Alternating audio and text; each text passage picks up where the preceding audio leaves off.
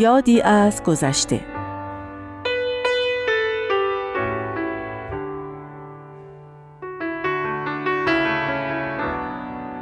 دام تاج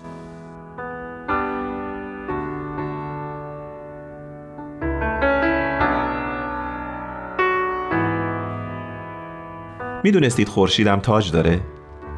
تاج خورشید بیرونی ترین لایه اونه که بالاترین سطح انرژی خورشیدی رو در خودش داره و فقط هنگام کسوف میشه اونو دید.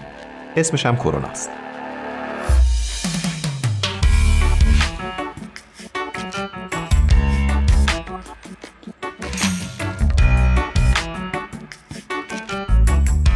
مدرسه ها دو هفته زودتر آغاز شدن و دبیر نمی‌دونم کدوم درسش از اونا خواسته درباره کرونا تحقیق کنن. از من پرسید چرا اسم این بیماری کروناست؟ گفتم درست نمی‌دونم. میگن این ویروس شبیه تاجه. پسرم رفت تا اطلاعات بیشتر و البته صحیحتری رو در کامپیوتر جستجو کنه. هر بار که مطلب جدیدی پیدا می‌کرد میومد و به منم می‌گفت. برعکس همیشه که وقتی می‌دیدم در انجام تکالیفش کوشاست خوشحال می‌شدم این بار دلم گرفت. اون نوجوان 14 ساله یکی از 6 ماه پیش در خونه حبس شده و مثل خیلی از همسن و سالای دیگهش نمی‌تونست دوستاشو ببینه و نه فعالیت های انجام بده.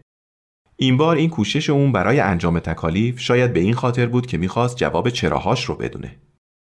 به بهانه خرید از خونه بیرون رفتم. بعد ساعتی بود. خورشید به شدت میتابید و هوا خیلی گرم بود. به یاد حرف پسرم افتادم که می‌گفت تاج خورشید بیرونی ترین لایه اونه و بالاترین سطح انرژی خورشیدی رو در خودش داره. فکر کردم آیا دنیای ما هم چند لایه داره؟ در این میلیون ها سالی که ما انسان ها در این دنیا زندگی کردیم چه لایه هایی که به اون اضافه نکردیم؟ جنگ ها، نفرت ها، کینه ها، تبعیض ها و تعصبات. لایه فقر و جهل و نادانی. لایه خودخواهی و برتری جویی لایه قدرت طلبی، سرکوب و کشدار ما دنیا رو با این پلیدی ها هم باشتیم.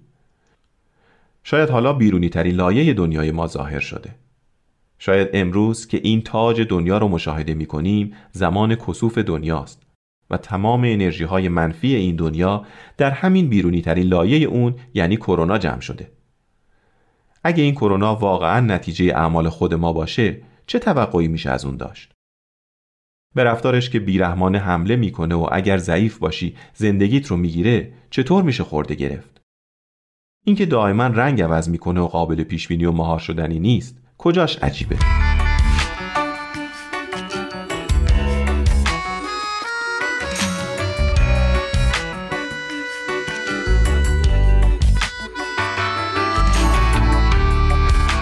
سری به خونه برگشتم. پسرم هنوز هم در حال تحقیق بود. تلویزیون رو روشن کردم و به اخبار گوش دادم. درگیری مسلحانه قتل و کشتار حمله های انتقام جویانه اخبار تحریم ها، حملات سایبری، هکرها، انفجار بمب، حمله نظامیان، حمله تروریست ها، بیکاری، فقر. حتی کرونا هم نتونسته این پلیدی ها رو متوقف کنه. در طول این مدت نگاه خوشبینانه من به این بیماری این بود که نقطه عطفیه برای پایان اختلافات و جنگ ها و کشمکش ها در دنیا. چرا که فکر می کردم حالا که همه دولت ها و ملت ها درد مشترکی دارن شاید دست در دست هم برای تسکین و درمانش تلاش کنن و دست از اختلافاتشون بردارن. الان فکر می‌کنم که شاید برعکس بوده. یعنی امروز بشر حاصل رفتار خودش رو با دست خودش بر تخت پادشاهی عالم نشونده و براش جشن تاجگذاری گرفته. مگه نه اینکه شعرا این همه در رسای اون شعر سرودن؟ مگه به رسم نیاکانشون به میمنت این تاجگذاری این همه قربانی نکردن؟ مگه وقتی این تاج دنیا هر کجای این کره خاکی نزول اجلال کرده کور باش و دور باش نگفتن؟ مگه برای قدرتمندتر شدنش برای گسیل دادن انرژی های منفی به طرفش به اعمال گذشتهشون ادامه نمیدن؟